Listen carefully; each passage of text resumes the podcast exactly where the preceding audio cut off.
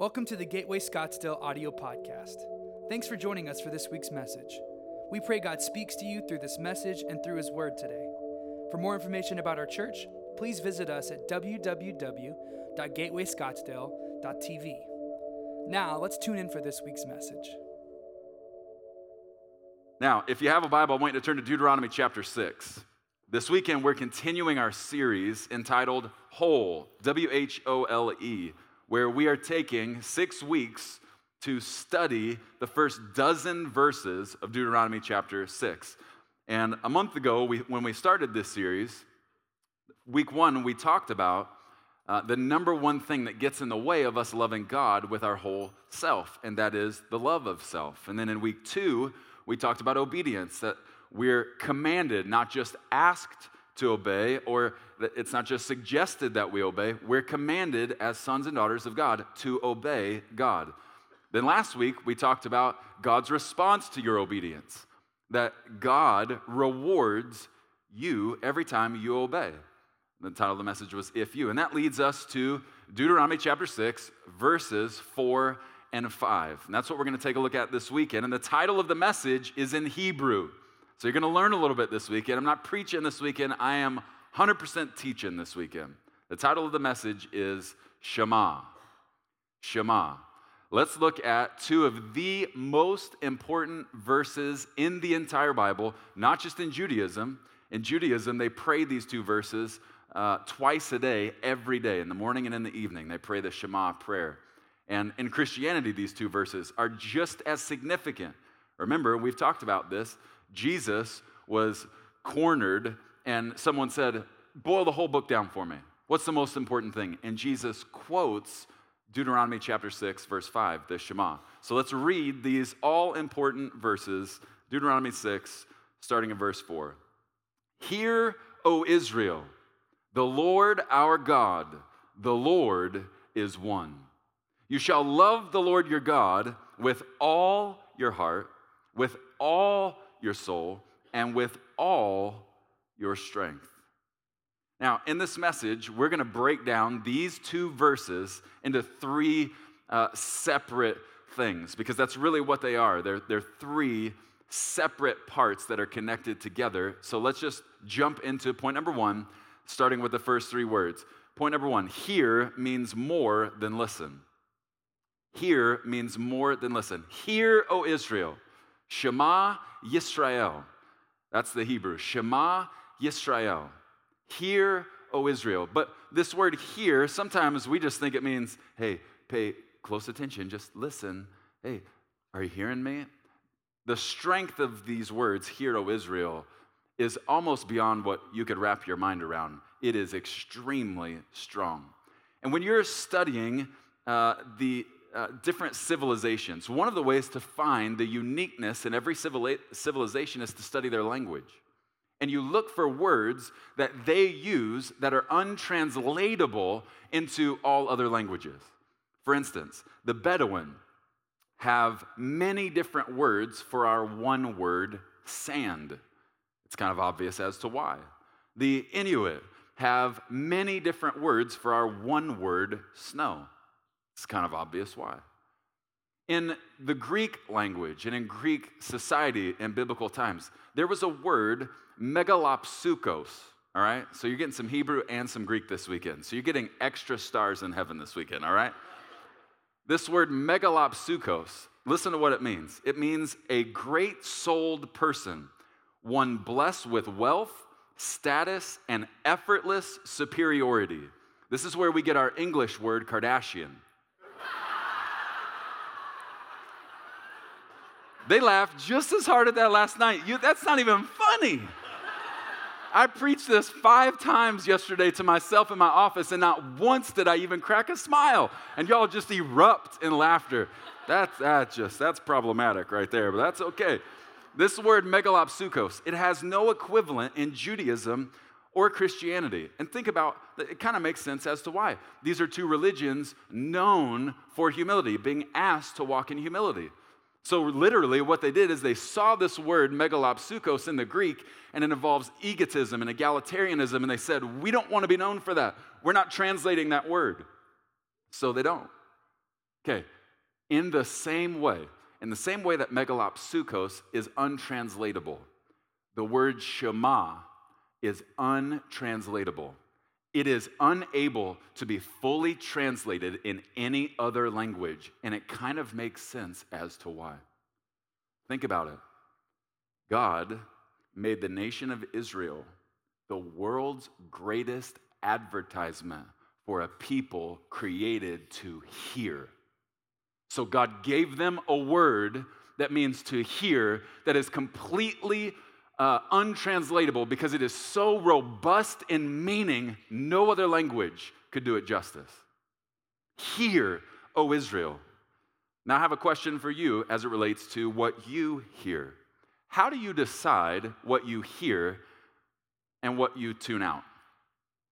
Have you ever thought about this? I mean, we all kind of work by the same rules, you know? And here's the premise of, of how we decide what we listen to and what we tune out. Typically, this is how we think. To the extent that this is valuable for me, I will press in and listen. But if it is not valuable for me, I'm going to tune you out, right? Okay. Shema Yisrael does not mean, oh, hey, Israel. It doesn't mean, how you doing, Israel? Shema Yisrael means, Tune in to what I'm about to say to you. Listen closely. Dedicate all of your faculties, both emotional and intellectual, to what I am about to say. What I'm about to say is not arbitrary or pointless, it is essential to your well being. That's the strength of the word Shema. Now, if something is essential to my well being, it stands to reason I'm going to listen, right? That's how God starts in Deuteronomy 6, verse 4. Tune in, dedicate yourself to hearing what I am about to say. But here's the challenge in the church world many Christians think they get credit for just hearing. So you, you, you go to work this week and you're talking to an unbeliever in the middle of the week and you say, Ah, I went to church this week. And your friend says, Oh, that's great. What did the pastor preach on? And you say, Oh, it was amazing. The message was amazing. Oh, wait, that's how I talk. I never mind. I'm just kidding. The message was fantastic. He was on fire. It was so good. Oh, that's great. What was the message about? Oh, it was a good one. I mean, he hadn't preached that, that good. Oh, it was so good. That's awesome. Tell me what it was about. Oh, it was about God, and it was about people, and from time to time, it was about me, uh, and, and, about a lot of other complicated things that someone like you just, just couldn't understand, so I can't even explain it to you. What is the person actually saying? They were here, but they didn't actually hear. Christians don't get credit for what they hear, they get credit for what they do with it. They don't get credit for what they hear. We get credit for what we do with what we hear. And every sentence you ever hear in a sermon of mine is an incomplete sentence until you personally punctuate it with a reaction to it. Every sentence I ever preach in a sermon is an incomplete sentence until you finish it with action. And listen, I love one liners. There have already been a couple in this message. I love one liners. During the week, I'll be studying in my office. I'll feel the Lord give me a one liner. It's been like this for almost 20 years. I get so tickled, I'll run out of my office, I'll chase Holly down wherever she is uh, around our house, and I'll say, Babe, babe, babe, babe, babe, babe, you gotta hear this. This is amazing. This is one of my favorite one liners in a month. Listen to this. And usually she just giggles at me because it's just funny that I just still act this way to her. I love one liners, and God loves one liners too. Otherwise, He wouldn't give them out. But have you ever thought which one liners in a sermon are God's favorite one liners? Let me answer it for you. God's favorite one liners in a sermon are not the ones you write out. His favorite one liners are the ones you live out. It's awesome that you write down a one liner and go, Ooh, that was good, that was good. No, it wasn't if you don't do anything with it. We don't just get credit for hearing. We have to respond to what we hear. And one of the meanings of the word Shema is to hear so well that I do whatever I hear. That is Shema. Hear, O Israel. That's how this starts out. We can't just listen. James chapter 1 verse 22 says, "But don't just listen to God's word. You must do what it says. Otherwise, you are only fooling yourselves." Hear, O Israel. Tune in to what I'm about to say. It's essential to your well-being. Dedicate all of your faculties to listening to what I'm about to say. That brings us to point number 2, the next section of the Shema. Point number two one means one and only. One means one and only. Hear, O Israel, Shema Yisrael, the Lord our God, the Lord is one. Adonai Eloheinu, Adonai Echad. Four words that are a central confession for our faith. Adonai Eloheinu, Adonai echad. I've been praying that this week, just studying it, and I'm telling you, there's a reason. There's a reason that, that people in Judaism and Christianity take these verses so seriously. Because they are central to what we believe.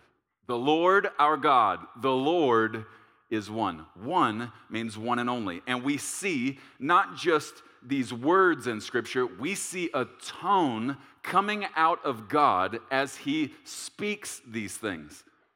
So the Bible doesn't just say He's the only God, God steps in and He says it multiple times throughout Scripture. And I can't read them all, but I just want you to hear the tone in His voice when He talks about being the one and only God, because they're strong words. Isaiah chapter 45, verse 5. God says, I am the Lord. I am the Lord. There is no other God. I have equipped you for battle, though you don't even know me. So all the world from east to west will know there is no other God. I am the Lord, and there is no other. Isaiah chapter 44, verse 6. This is what the Lord says Israel's King and Redeemer, the Lord of heaven's armies. I am the first and I'm the last. How's that possible? He says, there is no other God. The only way to be the first and the last is if you're the only one. There is no other God. Then in verse 7, you see some of the confidence that I just love coming out of God in Scripture. He says, Who is like me? And you know, he said it strong like that. You know, you know it wasn't, who, who is like me? Who is like me? Let him step forward and prove to you his power. And there's an inference there. Let him prove his power to you like I've proven mine to you. It's not possible, cannot happen. He strongly communicates I'm the only God, there is no other. Now, I'm a sports junkie. I love sports. And I love sports because I love competition. All right? If you ever come to my house to play games, number one, you won't, because I don't play games with church members because they won't stay church members for very long but I'm getting counseling for that, I promise. But I love competing. I love watching two people or two teams come together and compete against one another. I love close games, but I hate watching blowouts. The only time I like a blowout is when I'm playing you in cards, and then I love to blow you out. But I hate watching blowouts. I like games where every possession matters. Okay, when you hear the tone in God's voice, when He talks about, I am the only one, there is no other God but me. Okay, he is speaking with a tone as someone who has never known anything but blowouts. That's the strength that is in his tone. And it reminds me of 1 Kings chapter 18 when Elijah gets together with the prophets of Baal and the prophets of Asherah. And he has a little contest. And he says to the prophets, Hey, let, us let, just have a little contest. Let's see whose God is real. I mean, you guys got so many of them. Remember, this was a poly- polytheistic society, and we believe there's one God, monotheism. He says, let's just see whose God is true, is real.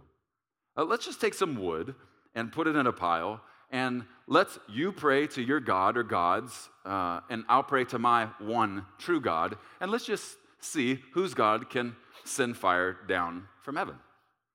So the prophets of Baal and Asherah, they start first, and they're going crazy. I mean, they're doing everything they know to do. They're screaming, uh, they're dancing, they're doing everything they know to do. Nothing's happening. Then they start cutting themselves, trying to get their God's attention. And this is when Elijah starts to get a little bit ornery in a godly way. And I love that orneriness is in the Bible because I feel like it empowers my own personally. Elijah says to the prophets of Baal and Asherah, well, maybe he's just busy right now. Or, or maybe he's just in the bathroom. One of the best lines in the whole Bible. Then Elijah says, It's my turn. He says, let's, let's take this wood, but somebody go get me some water. Now, hit the pause button. I don't know that we all understand the subtlety and the brilliance of what Elijah was doing. Now, the, pro, the, the god Baal, uh, lowercase g, was called the god of fertility and the god of rain, all right?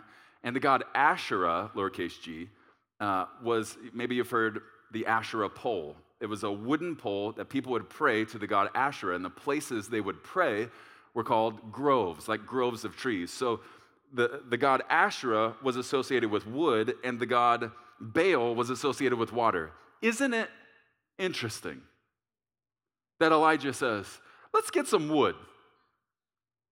And somebody go get me some water to douse the wood. And let's just, uh, isn't that funny? The element associated with Asherah and the element associated with Baal. Let's just see what my one true God thinks of Baal and Asherah. People incinerated. The wood and the water were burned up. God didn't just say, I don't really like this whole Asherah and Baal thing. He said, I'm going to end this conversation right now. I'm the only one. That's how firm he is when he says, I'm the one and only. There is no one besides me. There is no one like me. I am the one true God. Now, think about this. What is the first of the Ten Commandments? Yes, good, good. Last night there was panic when I asked that question. I, don't know, and I've been in church for 35 years, and I don't, I don't know. And then they start coughing. I can't answer because I'm coughing right now. Thou shalt not have any other gods before me. Right? Okay, well, that, that's an interesting way to say it in Deuter- Deuteronomy 5 7. Thou shalt not have any other gods before me. Well, Preston, it kind of sounds like what God's saying is just make sure that I'm the God who comes first and all the other gods come after me. No, that's not what he's saying. Because he's already made it abundantly clear he's the only one God. There's no such thing as other gods. Or, Preston, what are lowercase g gods? The best way to explain it is lowercase g God is anything you take or create to try and turn into a direct competitor to the one who knows no competition. Maybe it's money. Maybe it's stuff. Maybe it's substances. Maybe it's sex. Maybe it's work, success. I don't know what it is, but God says, listen, I'm the only God. Nothing even comes close to me, and there better not be anything that you try and put next to me in your life, because I'm the only one. It's strong, it's firm. One means one and only, and that means we cannot put things on his level. We cannot make anything in our lives as, por- as important as he is, because he's the one and only. Joshua, in Joshua chapter 24, kind of addresses this which is it going to be? Conversation. He says in verse 14, So fear the Lord and serve him wholeheartedly. Put away forever the idols your ancestors worshiped when they lived beyond the Euphrates River and in Egypt. Serve the Lord alone. But if you refuse to serve the Lord, then choose today whom you will serve. Would you prefer the gods your ancestors served beyond the Euphrates? Or will it be the gods of the Amorites in whose land you now live? But as for me and my family, we will serve the Lord. Okay, strong. Everyone has to decide are you going to serve God in the midst of serving other things? Or are you going to settle it in your heart and serve the one true God with nothing beside him? One means one and only. That's what it's meant to look like in our lives, where nothing rivals the place we put him in our hearts and lives. That leads to the third point. Point number three all means absolutely every. All means absolutely every.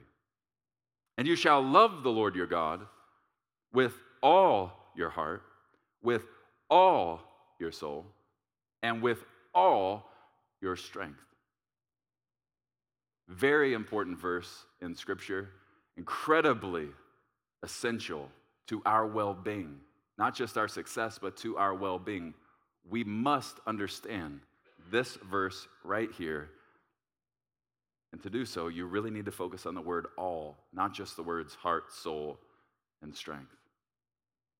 Loving God with all. Now, when we talked about obedience a couple of weeks ago, I know that some of us have a tendency to start thinking, oh, God wants me to be a robot. He, he just wants me to not even think about what I'm doing and just do whatever He says. Yes, God. Yes, Lord, I will do what you say. Uh, and I had several people talk to me about that stuff. And I get it.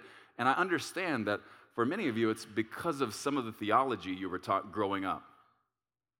Okay? It's not because that's the way God is, it's because that's the way you see Him. All right? Now, understand obedience was never meant to come from the barren womb of legalism, where all we do is out of necessity and duty unto God. We were meant to have our relationship with God be built upon the foundation of love. But some of us don't fully understand what that love looks like. So let's, let's talk about it from both sides, all right? Uh, last week, and I'm going to get hammered for even bringing this up because I already, one of my best friends is in this room who is 10 times more ornery than me. And anytime the Cowboys lose, he wants to stand up in the middle of my message and just say, How about them Cowboys? Um, so I'm saying it now so that he doesn't stand up and do it right now. Uh, last week, the Cowboys played the Denver Broncos. It didn't work out for those of us who are godly. that wasn't a joke. Uh, but there was a rookie on the Broncos, and I think he's a running back, 21 year old kid, and he was quoted as saying, The fastest I ran all day today, okay, including the game, the fastest I ran all day today was to go meet Jason Witten, who plays for the Cowboys. Think about this, okay? I want to paint this picture. You got a 21 year old kid with a bunch of veterans on his team. And he, he says, I've been uh, looking up to Jason Witten since I was 12 years old. He's been my hero since I was 12. Okay, let me just hit the pause button and kind of paint a picture between the difference of a veteran and a rookie. Veterans act like they've been there. So a veteran sees Jason Witten and goes, So? Good to see you. But so? Who cares? This rookie apparently hadn't learned the rules of the locker room. Because this kid, after the game, is running over to the Cowboys locker room where he's not supposed to be, going, Is he here? I, he's here. I knew he was here. He played in the game. Where is he? Somebody tell me where he is. I'm getting his autograph right now. Where's Jason? Jason, where are you? Kid looks like a fool, right? And you know the veterans are watching him going, What is his deal? I'll tell you what his deal is. He was so intent on finding the one he was desperately searching for that when he even got close, all dignity went out the window. Whereas a veteran, they retain their dignity because it's part of their thing. Act like you've been there. This rookie didn't care about the unwritten rules of the locker room. This kind of reminds me of church a little bit, where veterans, they come into the presence of God. I mean, incredible worship, and they'll go, That was good. Good. Good message, Preston. It was good. Good. Brad, good communion this weekend. Good. That's how a veteran talks. You know how a rookie talks? A rookie in their heart walks through the door and says, Is he here? Is he here? I heard he was here. He is here. He's here. I can hear him. He's here. And then they walk in and worship starts and they come to the front and they see the God of the universe. And they say, Oh God. They can't even contain themselves. And some veteran in the back of the room is watching it go down and they are thinking, Oh God. Want to know why? Because veterans lose their vitality, rookies remain romantic. But some of us, because we've thrown around this word love, don't really even know what it actually means. Because in junior high, we meet someone and think, she's amazing. And we write her a letter, and at the end of the letter, we say, Baby, I love you. I love you. And then magically, three weeks later, we love someone else. Mom, Dad, I'm telling you, she's, she's the most amazing woman I've ever met. She's 13. She's the most amazing woman I've ever met in my life. I love her. This is the one. Six weeks later, there are two others that have come through that line. We throw around this word love, but we, we really don't even understand the importance of it. When God says, You must love the Lord, your God, with all your heart, all your soul, and all your strength, what does that look like? Let me answer it for you. I want you to write this down. What does it look like to love God with all your heart, all your soul, and all your strength? Here's the answer to the question when your desire is for Him, when your delight is in Him and your dependence is upon Him. That's what it looks like to love God with, your, with all your heart, all your soul, all your strength. When your desire is for Him, when your delight is in Him, when your dependence is upon Him. And King David shows us in Scripture what it looks like to love God with all your heart, all your soul, and all your strength. We see the desire in, in passages like Psalm 63, verse 1. David says, Oh God, you are my God. That sounds like a response to the Shema, if you ask me. Watch the next part. I earnestly search for you. That sounds like a response to verse 5. I earnestly search for you. My soul thirsts for you. My whole body longs for you in this parched and weary land where there is no water. If I didn't know any better, that kind of sounds dirty, doesn't it? No, it doesn't. There is nothing dirty about a heart that so desires God that it pours itself out completely. That's how David talks. We see delight. Passages like 1 Samuel chapter 30 verse 6 says David delighted himself in the Lord. We see dependence all throughout the Psalms. David says things like this in Psalm 28 7 The Lord is my strength. He is my strength and shield. David shows us what it looks like to love God with all your heart, all your soul, all your strength. But you know what I love about this? That God looks at David and makes a really interesting comment. He says, There's a man after my own heart. Right there. Look at him. Look how his heart works. There's a man after my own heart. Here's another way to say that. Look at how his heart works towards me. That's how my heart works towards him. That's what that means. Obviously, not completely or perfectly, because David was imperfect and not complete, God being complete. But God says, Look at how his heart works towards me. That's, that's kind of what it looks like, how my heart works towards him. He loves me with all his heart, all his soul, all his strength. I love him with my entire being. And we see it in Scripture. We see in, in Psalm 149 what God delights in. For the Lord delights in his people. He takes joy in you, pleasure in you. He's not frustrated with you. You light him up like a Christmas tree in my front yard. He delights in you. Psalm 37, verse 23 the Lord directs the steps of the godly, He delights in every detail of their lives. Now, that's just obsession right there. God delights in every detail of your life? When you take your shoes off? He stands in heaven, peering over the balcony of heaven, going, Oh, good job, Preston. Man, you're a good shoe taker offer. Because he makes up words in heaven. He delights in every detail of my life. How is that possible? I'll tell you. Because he is madly, passionately obsessed with you. Now, of course, we don't see the dependence in God because really that's a strength issue. The first two are really a heart issue, the heart and soul. The soul spoke to the innermost being. So we see the desire and the delight in God towards us. Well, where do we see the desire, Preston? Okay, the Bible says he delights in us, but where do we see the desire? Go all the way back to the Garden of Eden. Do you remember God created Adam in his image? The Bible says, God says in his word, let us make man in our image. So he creates Adam in the image of God the Father, God the Son, and God the Holy Spirit. And he puts him in a garden with a bunch of animals. And scripture says that there was found for him no suitable companion. In other words, David was lonely.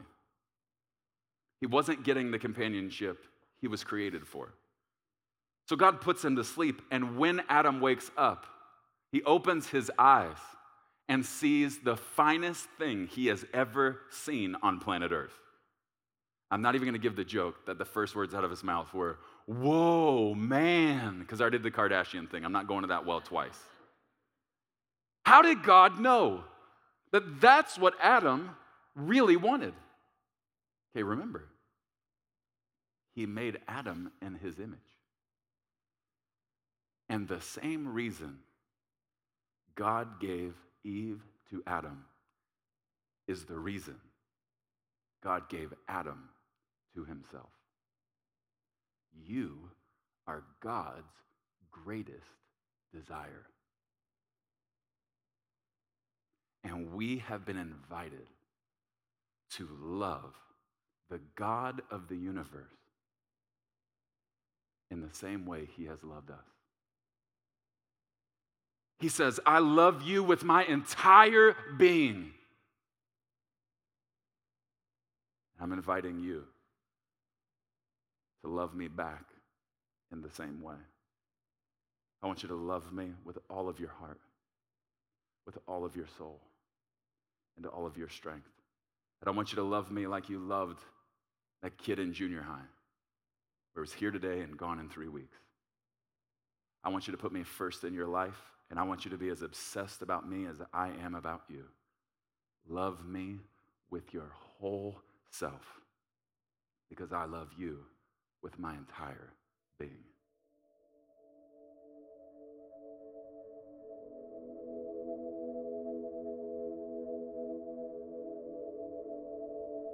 Thanks for listening to this week's message. If you'd like to know more about Gateway Church, please visit our website at www www.gatewayscottsdale.tv.